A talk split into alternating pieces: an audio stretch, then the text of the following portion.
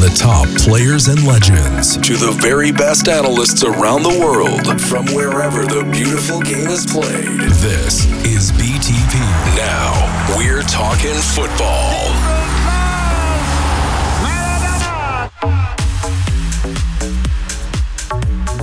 Yes, hello folks, welcome to the weekly Manchester United show on Beyond the Pitch. And as always, Phil Brandon, I uh, join with my regular co-host there, the fantastic Comic Fan. As I say every week, get yourself over to Football CFB, check out this young man's podcast. Uh, one of the best free podcasts out there. Uh, fantastic content, and uh, always a privilege to do a show with him. Callum, how you doing, mate? Not bad, Phil. Not bad. Um, obviously, we're speaking now on Monday, as we, as we always do, and mm-hmm. and I'm glad we're speaking on Monday because if we were speaking on Saturday, I would have found it hard to, to put my emotions into to words that were broadcastable because I was yeah. feeling quite frustrated. But time's a great healer, and, and I'm looking forward to the show as always with you. One of the things that I've tried to be better about is not posting angry on social media, and so one of the things I've, I've done this uh, where I've said, I'm just going to log off. I'm so angry, I'm so disappointed. I'm just going to log off because I'm going to say things that I'm going to look back on and think that's harsh. And something that gets pulled up two years later, you know, by somebody who's not taking the moment into context. And, you know, of course, you get eviscerated on certain tweets. And also, I think there comes a responsibility with people where you need to think clearly and, and put, wait until you're in a an emotional state where you can say things that are, are actually relevant rather than speaking with anger. After that Everton goal went in, I was so angry I couldn't speak. I was furious. I was livid. And it ruins my day. I mean, it really does.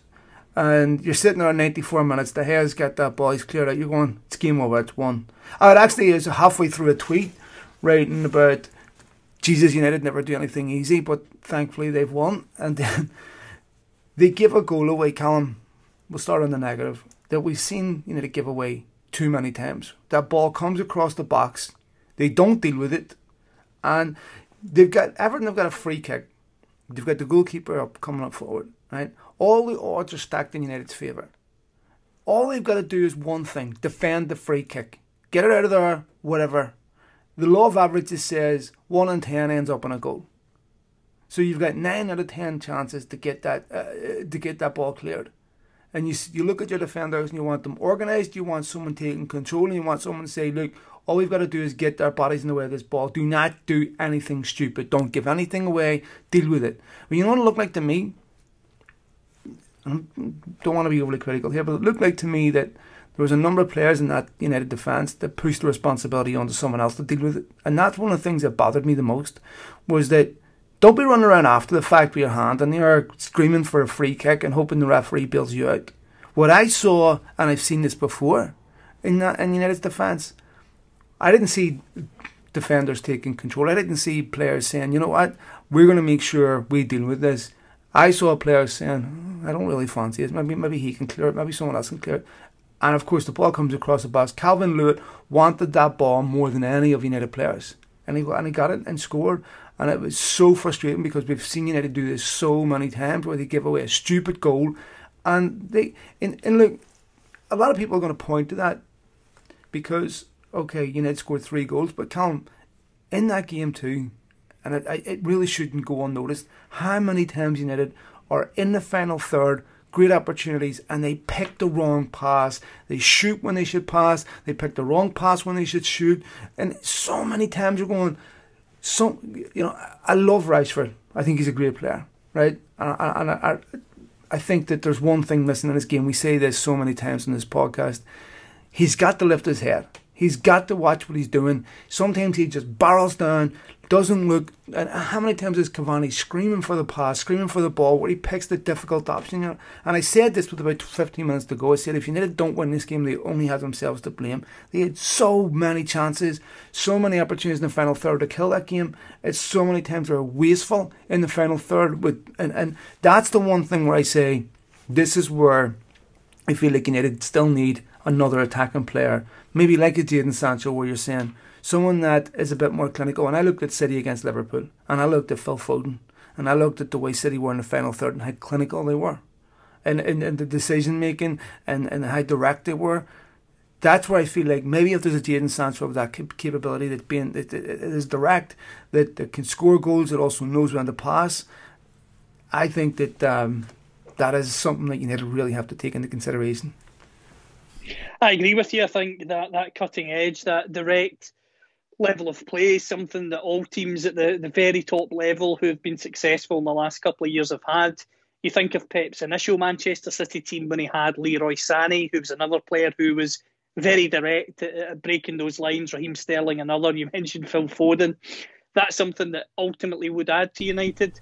We've talked in the show about priority positions and we've talked about a centre half, we've talked about a holding midfielder, but ultimately a natural out and out right sided player would be fantastic. I know the Diallo's doing incredibly well for under 23s, but as you've said, um, and I've said, under 23 football going from there to the Premier League's a big jump. So that's something that, that certainly has to be addressed.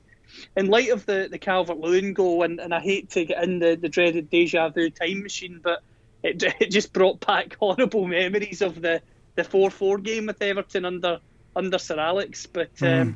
it's just, it's a nightmare um, when you consider how how United were dominant in the first half, and you thought, wow, Fernandes scores a goal. People are likening it to Eric Cantona. Everyone's feeling oh. confident. The second half was was was tetchy. You think, how on earth have Everton get back into this game so quickly? But United, as they did against Liverpool in the cup, get back in front, and you think to yourself, right, mentally they're showing a bit of toughness. They've got through it. They'll see this game out. But uh, again, just like Sheffield United, unfortunately, in recent weeks, defensively, when you're in a pressure moment and you need either a mm-hmm. centre half or a goalkeeper to come out, clear the ball, clear the player, clear everything. United are lacking, and as you said, Calvert Lewin was was putting himself into that position. He was going to hit that ball, and if it meant that he got clattered, he was taking it. He was taking that clattering. Whereas De Gea and those around him just looked a bit tetchy, as if I throw myself in and I not? And as you know, Phil, you've watched Premier League football a lot longer than I have.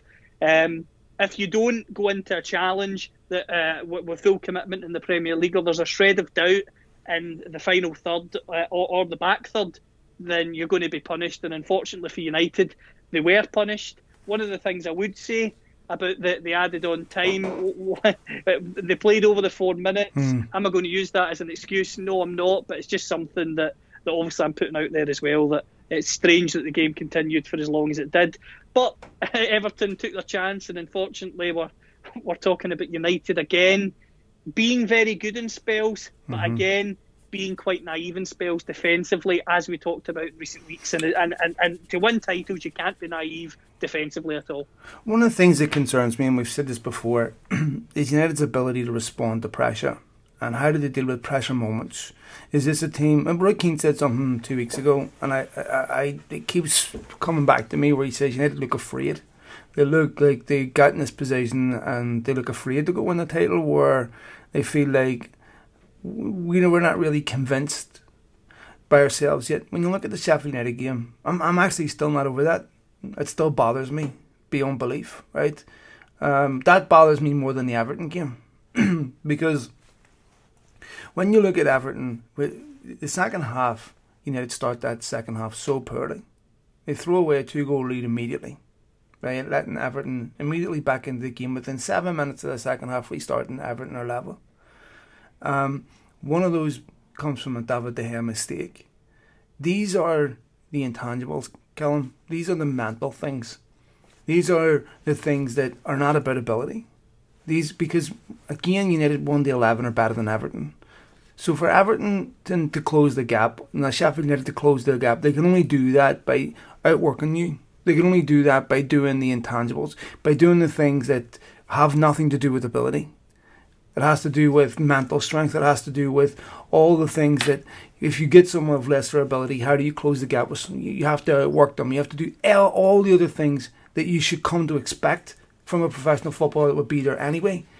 So United mentally don't respond to pressure really well. And I even said this when they were flying. The one thing that would concern me about this United team is how would they respond to being in a title challenge? I think they'd wobble because they still haven't shown that they're there yet mentally, that they trust themselves mentally, they trust themselves in big games. Uh, and I, I think that um, it's a United team that could comfortably finish second, right? And it's also a United team that concerns me about how quickly they become satisfied with very little. You know, I think it was after the Leipzig game where Solskjaer said maybe the players took their foot off the gas, but because the the way they played against Leipzig and the win against Leipzig, it's a Champions League game. It was a, I think it was the second game of the group. Why are you satisfied with that? That's exactly what you should be doing. That shouldn't be. You need to send, send themselves, oh, we're, we're Billy Big Bollocks now. We, we, we've, won a big, we've won a big game, so therefore we can start to switch off. You haven't won anything. Nothing.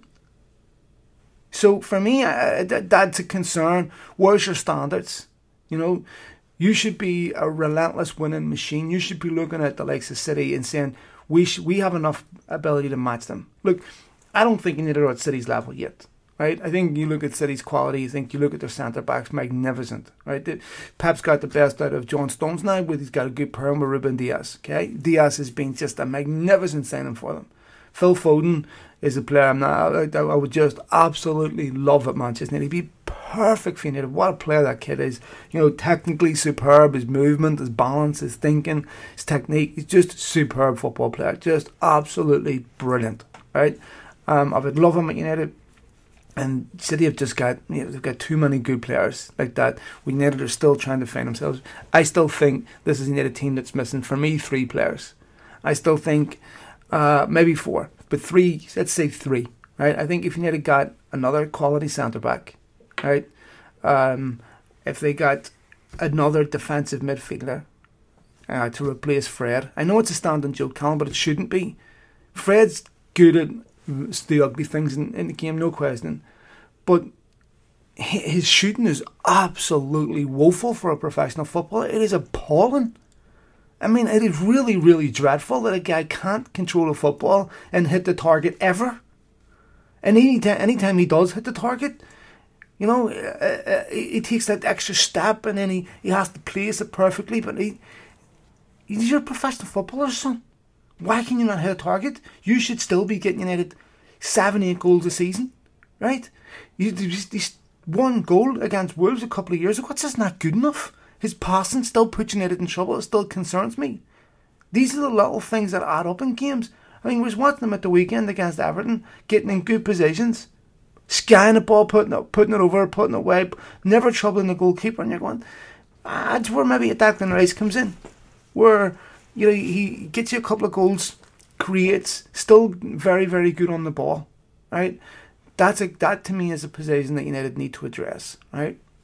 Because Fred is okay when you're trying to get from fourth to second, but when you're trying to get from second to first, then you need to upgrade on that. He's not good enough, right?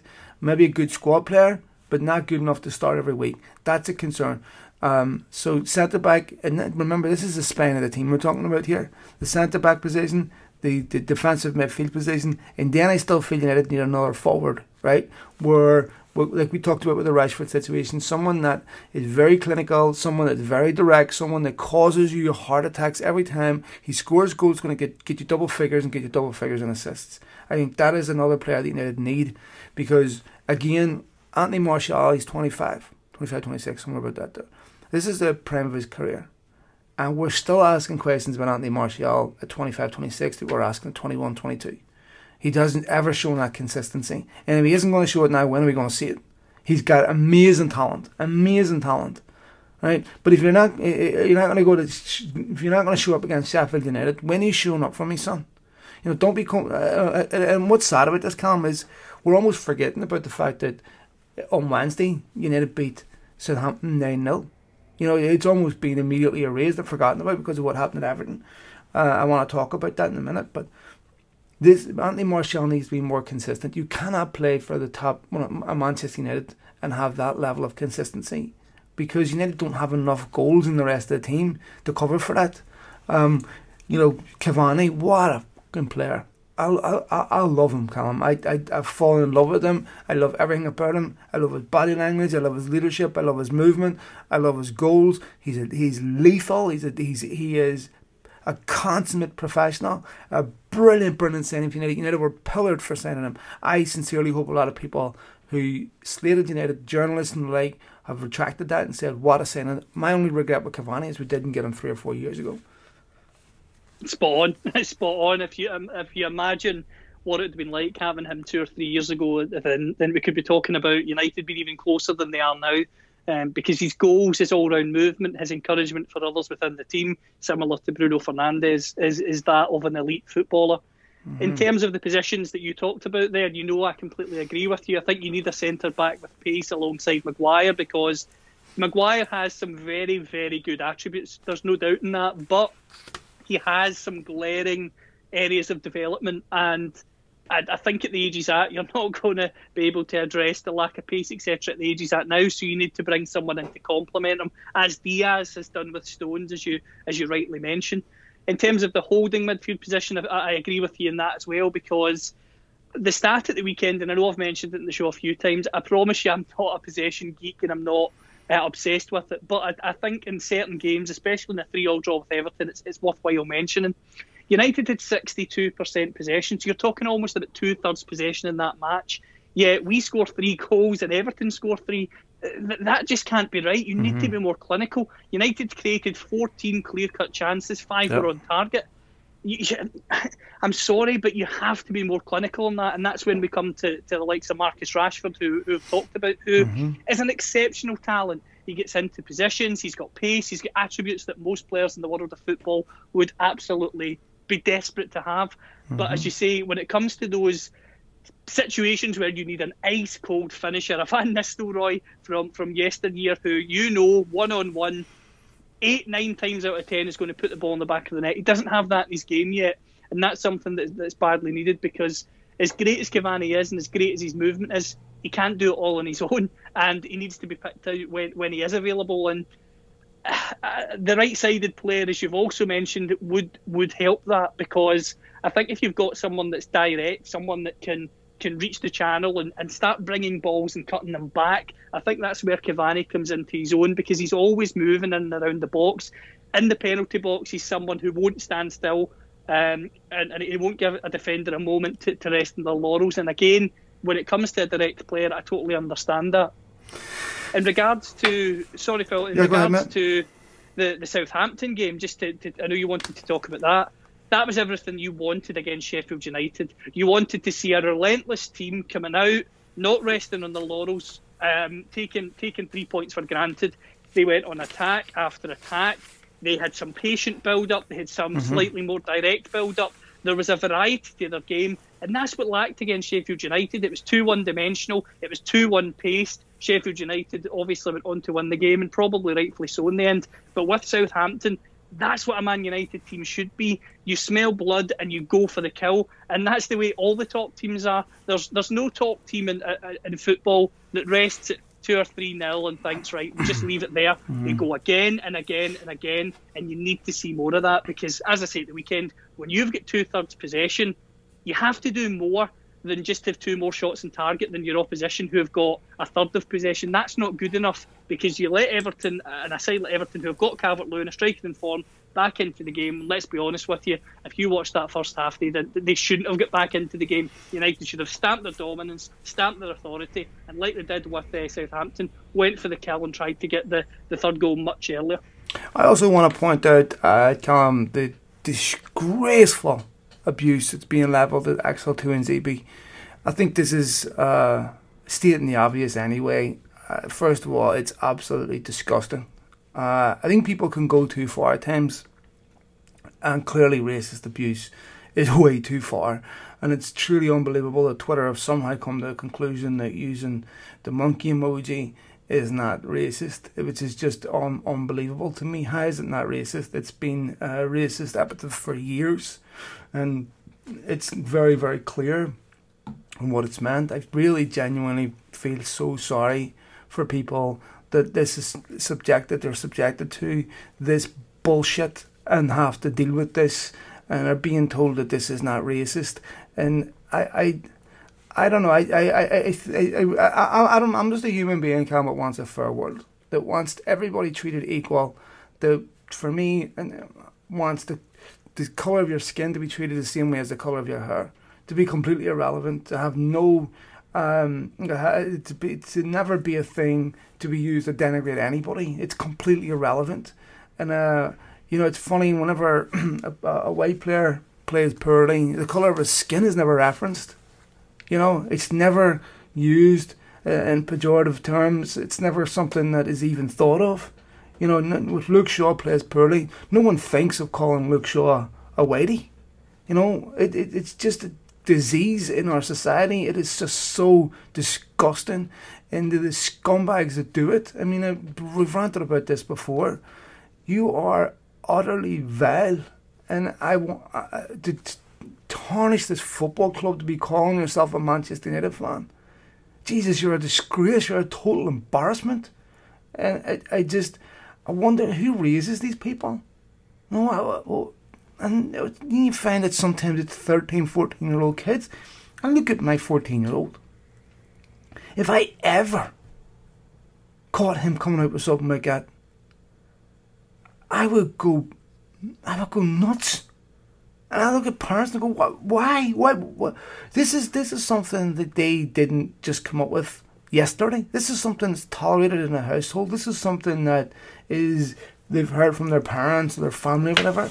I, I just don't understand how human beings can reach this level of ignorance today. And to and, and, and on the actual thing itself, Axel Tuanzebe committed a free kick, miles away from the goal. It's a reasonable expectation at that point that United would still defend the free kick and clear it. It's not his fault that they didn't. So it is ridiculous to blame Axel Tuanzebe and to the utter scum that um, level these these these this type of abuse at, at him and other footballers. You are the scum of the earth, and I I honestly hope that you get banned for life from social media and that you're shamed to such a degree that you realise that nobody at this football club wants you any part of it. How dare you? Um, I, I, and on top of which, I don't remember David De Gea's skin colour being referenced when he made a mistake. You know, well, that's it. And, and, and what what what uh, drives me mad is it's archaic thinking, it's abhorrent thinking, and the thing that frustrates me is you get some people that um, look at certain movements and, and, and players taking the knee, etc., and they say, oh, that shouldn't continue anymore or whatever. Something needs to change and it needs to change now. How can it make sense for you as an individual or whoever you are to abuse someone because of the colour of their skin? You think of Pele as one example. Pele is a black footballer and he is arguably the greatest footballer that ever played the game. I know people will mention Messi, Maradona, Ronaldo, and others. Of course they will skin colour does not make you any less of a human being. It certainly doesn't make you any less of a footballer. I've just mentioned Pele, as I say, who's who's a real pioneer for, for, for the game worldwide, whether you're in Buenos Aires or whether you're in, in Bath or England. I mean, for, for me, these people need to, they need, I was going to say they need a reality check. They simply need education. They need to understand the power of their words and the power of their emojis. But while I'm here, Twitter and other platforms need to know the power of emojis. You mentioned earlier, Phil, certain platforms saying that emojis aren't aren't necessarily something that they can they can see as abuse. I'm sorry, but if you're using certain emojis about certain animals and linking it to, to a human being, knowing the connotations of that, that is racial abuse and it has to be dealt with. Footballers, doctors, nurses, whoever you are in society, you should never be abused because of the job that you're doing we all have an off day. Phil, you and I have spoken about mental health and our struggles. Sometimes you and I might record the show. Sometimes you and I, and, the jobs we do away from this, might have an absolute shocker of a day. But we don't deserve to be levelled with personal abuse. We might get someone who works with us saying, look, it's not your day today. What can we do to help you? It should be about support not abuse. Of course, sometimes uh, you might give criticism to an individual, and it might be something that's not easy to hear because you might be talking about an aspect of their game or an aspect of their job they need to improve on. But when you enter into any form of abuse, whether it's personal abuse, racist abuse, anything, then you've lost the argument and you've lost the plot completely. If you're a fan of a football club and you are racially abusing a player that plays for your football club, then you are an idiot I don't understand why you would abuse anyone, even if they played for an opposition club, of course not. But if they play for your football club and they play for the organisation, the the badge, the colours that you say you love and that you follow, why on earth would you lower yourself to such archaic, abhorrent stuff? If you've made that mistake, see it as an error, educate yourself, and please consider the bigger picture because your views, I'm sorry, are out of order they're not allowed. And I'm, I'm someone who loves free speech. I love people being allowed to have their say. But when it comes to racism and it comes to violent abuse, there is no place in society, no place in football, no place in broadcasting for that level of abuse. So if that's you, educate yourself and do it quickly. Well, first of all, I've always been proud of the fact that United culturally as a football club have never tolerated this. So it's incumbent upon all of us as United fans to make sure other people know that there is zero tolerance for this. People behave according to um, the group. So if I'm in a particular group and I shout something that I know the rest of the group are going to be intolerant of and livid, I'm not going to do it, right? I mean, let's say I'm in Manchester City's uh, ground and I start shouting abuse at Manchester City players. I'm pretty confident that the people around me are going to take issue with that, right? Because we know that, hey, I'm in a group setting here, and these fans, the people around me, are not going to tolerate that term, that point of view, right? So people behave according to the group, and they're confident that their behaviour is not going to make them stand out. They're, they're confident that it's consistent with the group. So it's incumbent upon United fans and everyone else for that matter, that the second it's done, these idiots are point they're they're they're, they're, they're it's illustrated to these idiots immediately. This is completely unacceptable. There is no tolerance for this amongst Manchester United fans. There is no tolerance for this anywhere. But it's something that we begin by policing ourselves. Okay? If you want to stamp this stuff out, forget about the authorities, forget about punishment. Okay? That all comes afterwards. For it to not happen at all, people have to understand and realize there's repercussions, immediate repercussions from those around them for doing it, and that's when it stops, Callum. When there is no, when there's a culture of no tolerance. Whenever you're walking, I mean, if I'm walking down the street with a bunch of Celtic fans or a bunch of Rangers fans, right, and I start shouting, say I'm with Rangers fans, and I start singing, you know, the fields of Athenry, I'm fairly confident I'm going to get a punch in the mouth, right? And if I'm walking down the street with Celtic fans and I start singing the Billy Boys, I'm fairly confident I'm going to get a punch in the mouth. Because I'm going to know that this group would be completely intolerant to that point of view. So therefore, I'm not going to do it. But if I feel like, you know what, a bunch of lads are going to be on board with this, I'm going to do it because it's going to be funny, it's going to be tolerated, then I do it. So it's important that the first level of policing on this comes from people themselves. It comes from people saying, no way, we're not tolerating this. Absolutely not. You can't pretend you didn't hear it.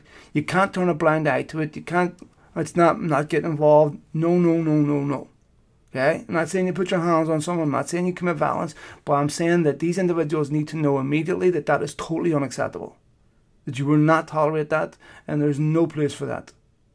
So no, I'm, anyway, one of the things you said on the show a few weeks ago, Phil, in regards to, to footballers at clubs like Manchester United and Real Madrid, all the, the elite clubs in the world, if you fail in your your performance on the pitch, the consequence is you get sold and you move on. Mm.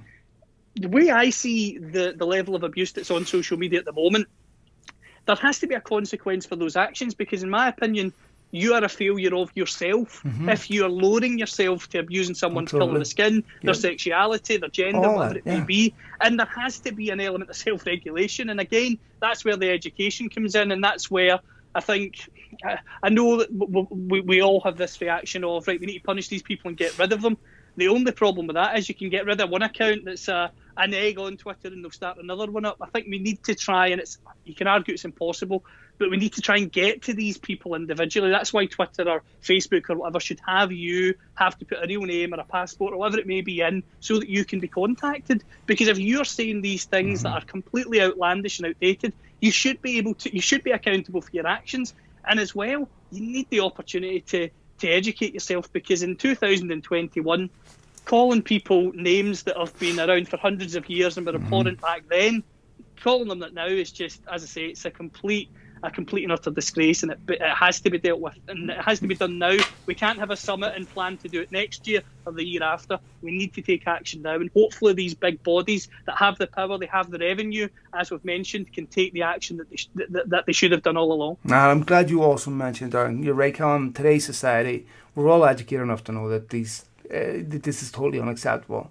Uh, and there's no colloquial use of it. There's nothing. There's no uh, there's no context with which this is acceptable.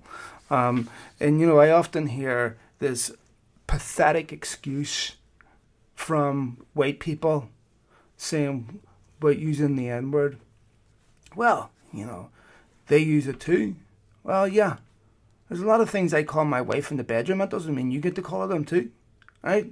So it's none of your business what other people say to each other. Okay, so don't you dare use that as some type of excuse. And you know, why are you so desperate to use that word anyway? Of all the things you could use, why do you have to use that word?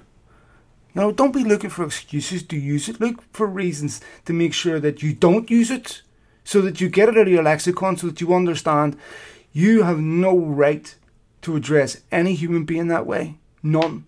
And to dehumanize them like that, you know, this is a real serious problem. And you also mentioned Callum, that also needs to be, con- be, to be mentioned as well. And I'm glad you mentioned it sexuality. And I'm finish up on, on this, we'll move back on to United. I have an individual, I would never name them, who I share direct messages with. And this individual is gay. Lovely guy. Lovely, lovely human being.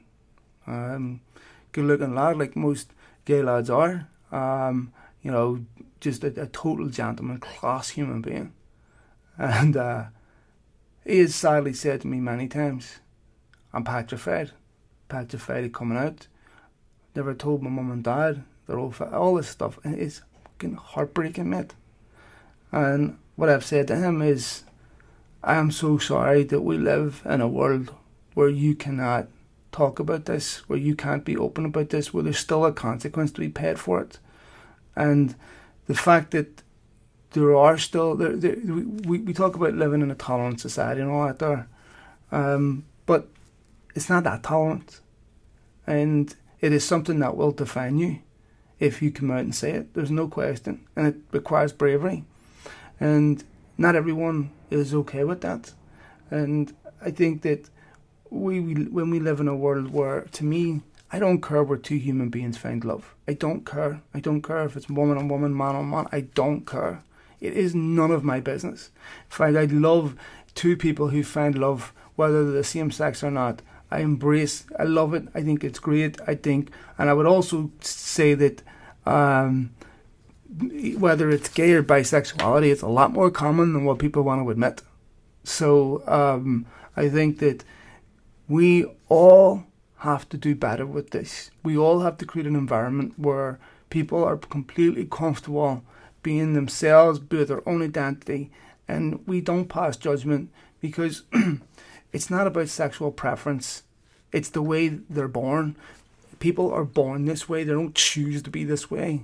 And so we're not it's not about this is your sexual preference. No, no, no. This is the only only option, right? And for me, Callum, I think um, it, it's difficult for me because I'm a layman here and I'm trying to choose the right words where I don't want to offend. But the overall uh, mass, overarching message was one of tolerance and love. And you know, my message to this individual was, "You are a beautiful human being. There is not a of place. You're a masterpiece in the universe, and there's not a single thing wrong with you. Embrace who you are, and hopefully someday in the future, this is something." that again is totally irrelevant. Where you where you find love is irrelevant, and I just find it really, really sad that we still think that this is something to be sneered and laughed at, as if there's some type of moral high ground or moral superiority in being heterosexual. This is just ridiculous, and um, I think. Uh, there's going to be people listening to this from different cultures around the world that are still completely intolerant that might find this offensive. I'm sorry that if you find this offensive, but the problem is you, not me. It's you that needs to expand your consciousness and realize that you have no right whatsoever to pass judgment on anybody. And, you know, uh, uh, and this, the pain that you cause by doing so is far greater than what it would cost you to be tolerant. So sorry. And I don't really want to pontificate and proselytize on here, but these are basic things that in 2021 we should not be having to even talk about. Um, anyway, Callum, get back to United. Sorry to go off on a tangent there, folks, but this is something that uh, really does sadden me to such a degree. And I, you, when you deal with the people that are the victims of this, it's very, very difficult to reconcile this, that this is still a thing in today's society. Uh, anyway, get back to United, Callum. Paul Pogba He's going to be out for a few weeks. Um, interesting that when he was injured at the weekend, United brought on Fred, not Van de Beek. People saying this could be Van de Beek's opportunity. I still don't think so. I still don't think so. It's going to turn to Van de Beek. I think there's a reason why he doesn't play him. And I don't think that reason goes away because Paul Pogba is injured. Such a blow for United though because he's been so good for them. He has been so good. Uh, we've talked about in the show how um, since the turn of the year, he's been he's been exceptional. He's scored big goals. He has contributed when he's not scoring goals by being really good defensively. Something that's always been sort of pointed at him, and, and, and, and he's been mocked for it by, by certain pundits saying he's not aware of his position or or defensive responsibility. But I think he's answered a lot of those questions in recent weeks, and it's just such a shame for him and United that again, as he as he picks up momentum, as things start bubbling he gets another injury and he's out. Of course, it's, it's the nature of football. And this season of all seasons, when the, the schedule is so jam packed as always, it can be it can be understandable to pick up these injuries. But to go on to, to, to Van de Beek, the, the, there is a reason. There has to be a reason why Solskjaer hasn't played him. And I, I, I agree. I don't think that's suddenly going to go away because Pogba's injured and he's suddenly going to wake up tomorrow morning and think, right now, you're my man. I, I don't think it's as simple as that. Mm-hmm. I think a lot of people, as you say, will probably be, be a wee bit disappointed. Fred, you mentioned him earlier, as did I. He has to take this opportunity. In my opinion, McTominay has really taken the opportunities he's been given mm-hmm. in recent weeks. He's added goals to his game. He's shown that he's not just a holding player who plays sideward passes. He's shown that he's got multiple facets to his game, and he's someone who continues to develop under Ole, and he deserves credit for that. My only thing I would say and I know Fernandes is, is very key, and, and he can unlock the door against any team. I just, I just had much more confidence when you had Pogba and Bruno together in recent weeks. That I worry if Fred and McTominay are playing um, consistently together in midfield, mm-hmm. you will lose something. You could argue that United have got some tough, t- tough fixtures, so it's maybe going to add a wee bit more steel that maybe is, is something that is a positive. But as I say, I, I, you are going to lose something when Paul Pogba's not in the team, especially in current form. And whether you think he should leave in the summer, whether you're not been overly enamoured with his United career so far, there's no doubt he has immense talent. He showcased that in recent weeks, and I, for one, am absolutely gutted that he's going to miss a few weeks because, as I say, he's been bubbling at the right time. Well, let me ask you something, Callum. I talked about players that I thought you know should sign over the summer. Uh, I want to get your view because there's a lot of uh, debate about Harry Maguire. Is he a top centre back? Is he not? Uh, what's your take on him? I think Harry Maguire has some some top attributes, but as I said earlier on, the attributes he's good at, he's, he's, he's, he's commanding in the air. He's a very good physical presence, but he's, he's not a centre half with pace who can afford to be playing playing in a side that plays a high line consistently unless he's got a centre back alongside him with ample recovery pace. mm has that recovery pace, but has the issue where he can be slightly erratic. Lindelof has been has been decent this season, but as we've both agreed, I don't think he's the man to, to partner Maguire long term because, as I say, I think you need something. You need something extra in alongside Harry Maguire. You need someone who has the attributes that he doesn't, so that you can complement them together, like Dias and Stones are doing.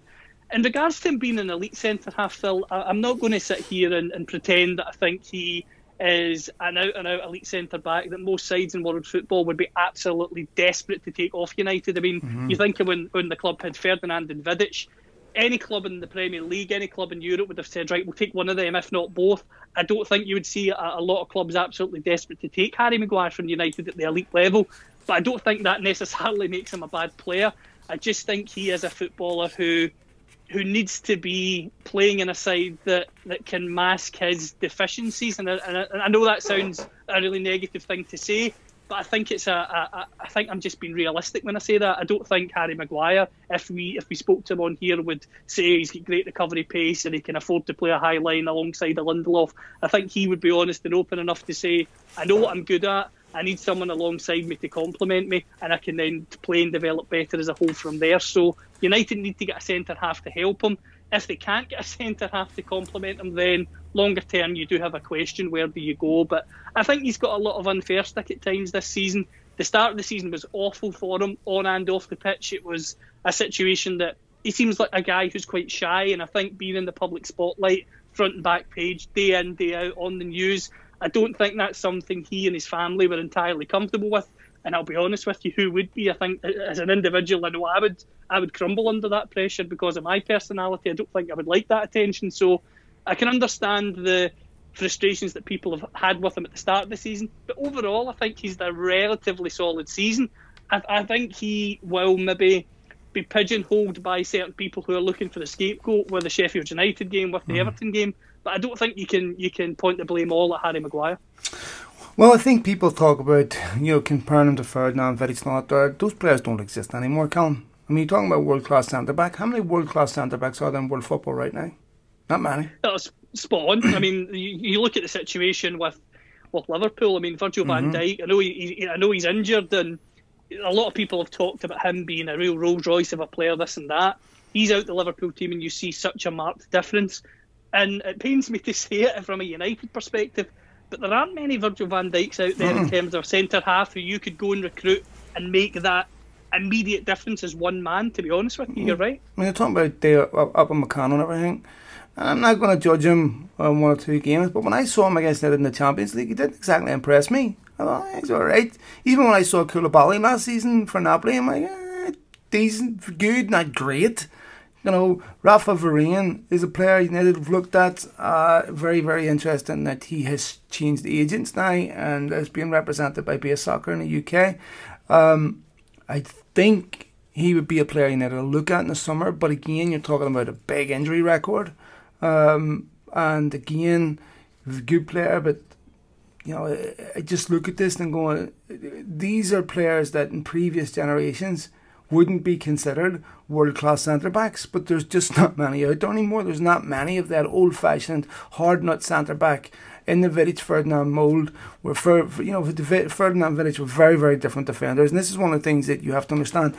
Vidic was the whole physical hard man defender where Ferdinand was the Rolls Royce. He was a ball player, he was quick, he was lightning. You had Lindelof and Maguire very similar. This is where Bailly and Maguire or Bailly Lindelof work well because they are they're also maybe a, a poor man's Vidic and Ferdinand because Bailly's very very quick. They're very different. Um, I think United suffer a little bit from that. So that's a concern. The other big uh, question I want to ask you, um, we're running a bit running out of time here, mate. But one question I want to ask you is um, David De Gea because United play West Ham tomorrow in the FA Cup. I think this has come at a perfect time for Solskjaer. I think Henderson would have played anyway uh, in this game. I think if you're Dean Henderson, you got to seize this opportunity. This is why you stayed at Manchester United. And I'm sure Solskjaer said to him, if, if they had, you know, if, if, if his form suffers, drops, you get your chance. This has to be his opportunity to step in and say, this is my chance to take that number one shirt. And De Gea, he was poor against Sheffield United, mate. No question. Uh, even if that goal shouldn't have stood. And the goal, the, the, the mistake that he made at the weekend, it, it actually pains me because I, I look at this guy who's given this club so much, right? Who owes United nothing. Who has been a snip, been here a long time. But I just feel he's a guy that needs a move. I feel that he's a guy that needs to have his career uh, reignited. Uh, maybe he's gone a bit stale, um, you know.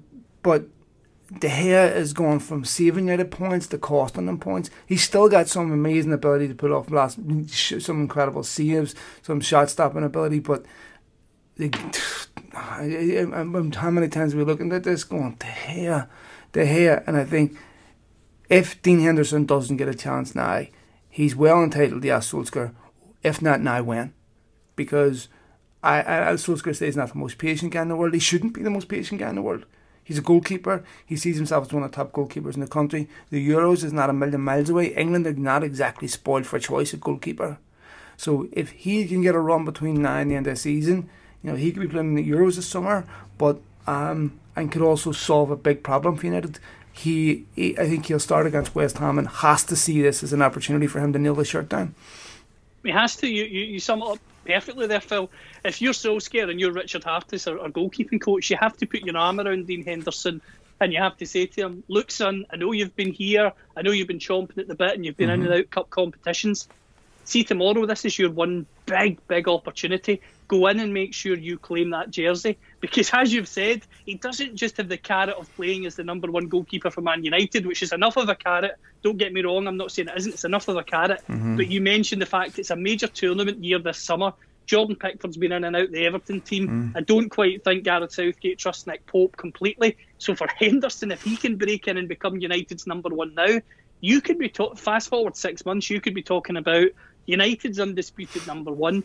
England's undisputed number one, and it could be the start of a glittering career for him where he gets to play week in, week out at the highest level for both club and country. That's all there for him to grasp and for him to take on and do everything in his power to achieve.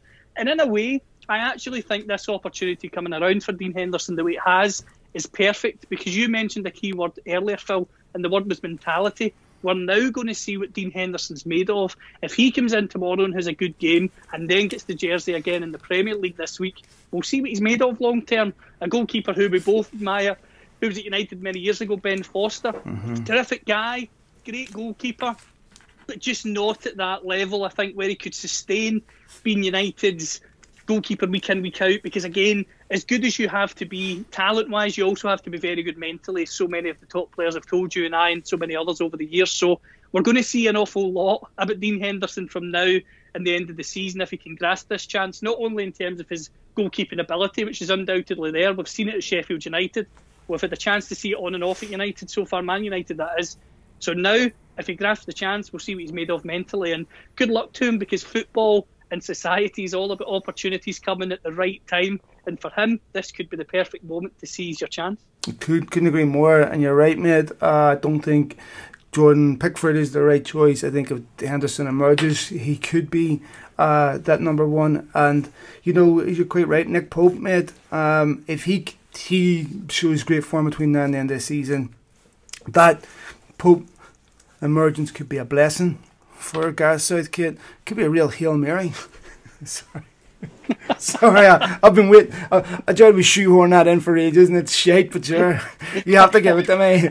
Uh, some other, some other uh, news made this stuff before we go. Shola Shoretire signed a new contract with Manchester very, very exciting young player. Uh, Andy Mitten is one of the first ones. Credit to Andy from putting that out there. And you know, he scored a hat trick at the weekend. Also in that game, uh, uh, played really well. So did Hannibal Mejbri. Very, very exciting. Excuse me.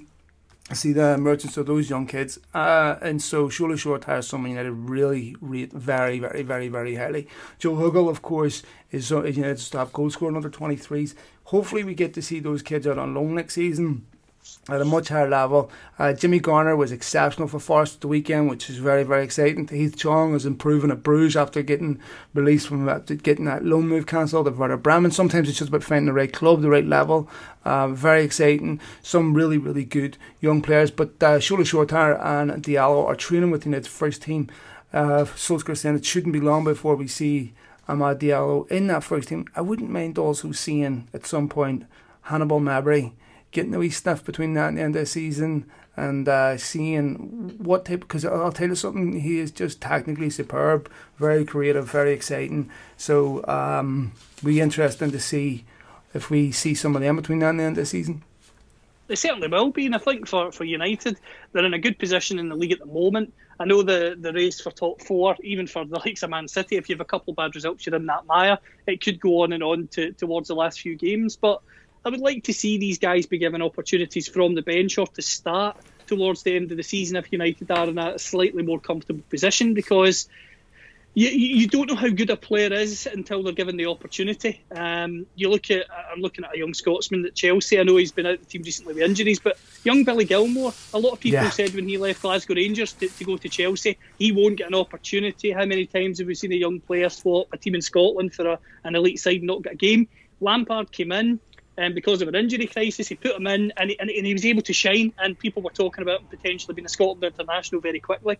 So I think for these kids, they need to continue to train with the first team, continue to play well for the under 23s, stay in the manager's uh, train of thought. One thing I would credit Ole Gunnar Solskjaer for is having been the United reserve team manager in the past, he is aware of how important developing young players at Manchester mm-hmm. United is, and he takes a keen interest in it, which no disrespect to Jose Mourinho, he's been honest. At other clubs he's been at, it's not something that's high up in, in his thought list uh, necessarily on a weekly basis. So you've got a manager who believes in developing young players. He's shown the fact he's shown that numerous times already that he's more than happy to to give you an opportunity if you're good enough. So for these kids, just as I said with Henderson, Phil, the carrot is there for you to keep playing yep. week in week out at the level you, are playing at. You can only beat who's in front of you, as Diallo's shown so far if you keep doing that, the chance will come.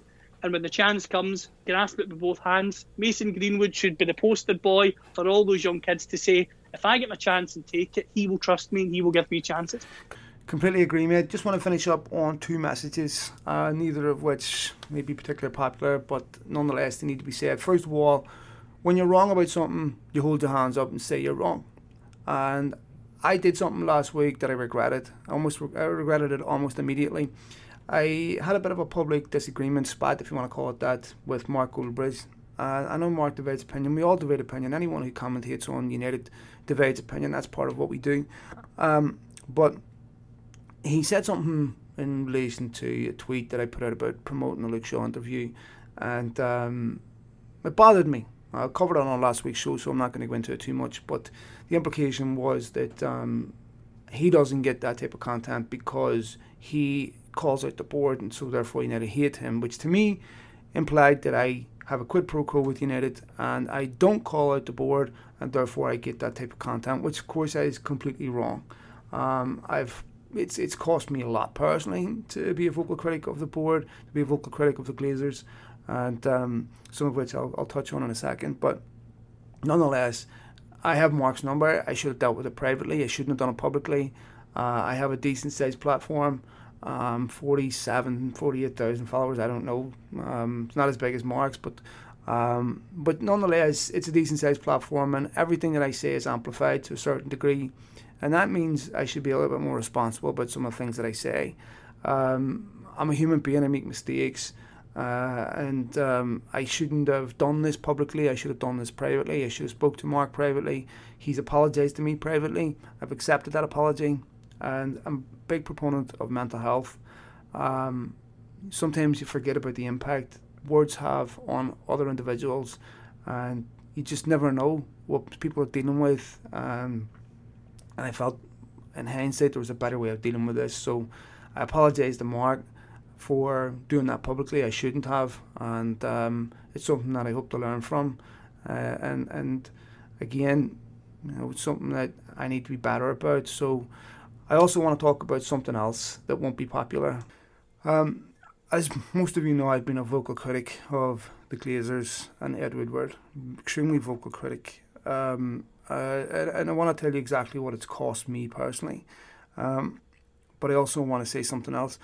When United were coming out to America early 2000, well, no, 2011, 12, just after Fergie left, um, of course, Ed Woodward had assumed the role of David Gill, and um, I had just begun a relationship with United where I was covering a lot of the tours out here and what have you. And I'd had some dialogue with Ed Woodward back and forth uh, via email, and he was always extremely pleasant to me, I must say, extremely, extremely nice to me. And he did something for me on numerous occasions that I will forever be grateful for. He invited me down to the United Hotel in LA, and him and Phil Townsend. Phil Townsend, who is another very, very, very close friend of mine. I love Phil to death. Um, still, of course, very good friends with Phil, who Charlie Brooks has now assumed his role, and Charlie is exceptional at his job. But um, Ed invited me down to the Manchester United Hotel. Ed invited me to numerous times down there and opened doors for me at Manchester United that I never in a million years could have dreamed of. I was, I'm a United fan just like everybody else.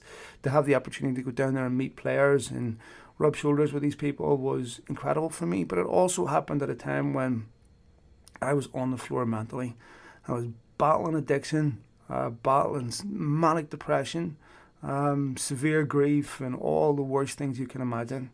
And when he did that for me, it lifted me off the floor. It, it meant so much to me personally, and um, obviously, as I said, I'm you know vehemently disagree with the ownership structure and what have you, and Ed knows this, and um, I've never been shy about letting him know my opinion, and um, but he's done. To be fair to him, been very, very good to me personally. When truthfully, he didn't have to be. I'm a nobody. You know, it cost him nothing to ignore me, but he didn't and my coverage later on after that um, wasn't flattering of Ed and probably went too far at times. It cost me that relationship.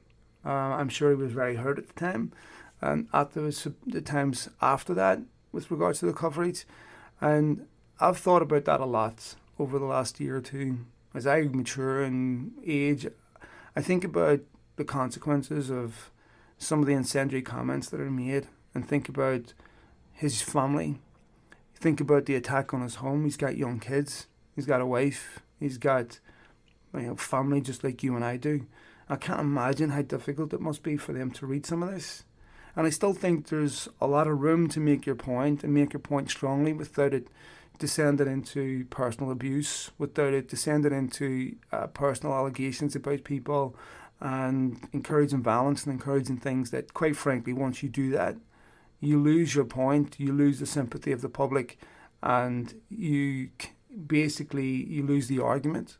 And I think it's incumbent upon all of us to look at how we behave.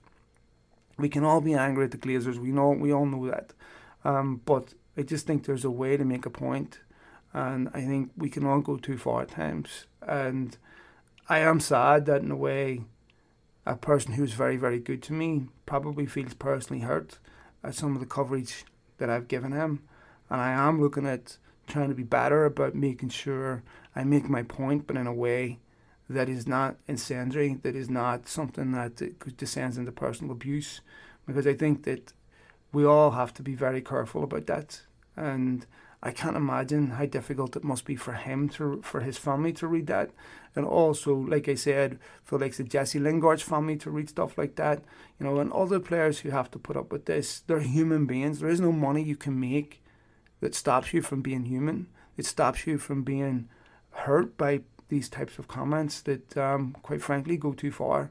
And the attack on his home went way, way, way too far.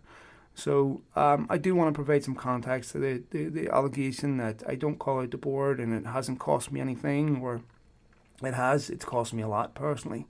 Um, but to be fair, some of that I have to look at and think I can do a better job of making sure I'm responsible with my criticism. I'm responsible with my coverage, making sure that it doesn't descend into the gutter where, truthfully, you lose the argument at that point. Um, so all of us folks going forward, we're all going through a tough time right now. All of us going forward, we have to think about the words that we use, especially on social media, especially with someone with big follower counts. That the, everything they say gets amplified, and um, you know I, I have to do a better job at that too. I won't, like I said, I will never agree with the Glazer ownership. I will never defend it. Um, but I still think there's a professional way to make your point, and at times I've been unprofessional. So um, Absolutely, and, and one of the things I just want to say before we go, Phil, um, this show's always had a, a really good following. Um, the listening numbers are absolutely fantastic, and I'm very proud to be part of the show. I just want to place on record again my sincere thanks to you for the, the opportunity to be on weekly, and for the listeners for the very kind um, messages, the very kind emails. I, I, do read them all. I do try and get back to them all, but as Phil said before, you, you do get so many that it's hard to get back immediately. Um, but if you've sent me a message, I will get back to you. Just just give me a wee bit of time. I promise I will. and I really do appreciate the support because without you guys as the listeners, as Phil said last week, then we wouldn't be able to, to do this show. We wouldn't be able to share great interviews with Luke Shaw, like, like Phil shared um, last week, because ultimately we need a listenership to, to help us grow. And you've always been there for the show. In Phil, you've got an exceptional host with exceptional contacts, and it's just a pleasure to be a part of this. So thank you once again. I am honoured, kid, and uh, apologies, folks, uh, for uh, my wife just trying to FaceTime me there. Uh, it was uh, right at the end of that, my eyes bled into it. But uh, thanks, Callum, and thanks, folks, for all the downloads and everything else. Very, very much appreciated. Right, folks, we'll be back again next week, of course. So after the West Brom game, hopefully they get a good result against West Ham tomorrow, and. Um, you and I, Cam, will be up again shortly here for another podcast that we've re- retweeted the link. So if you wanna, if you, if you haven't got tired of hearing from us, uh, you can catch us in a little bit. Man, all the best. I'll talk to you shortly. Take soon. See you, uh, speak soon. See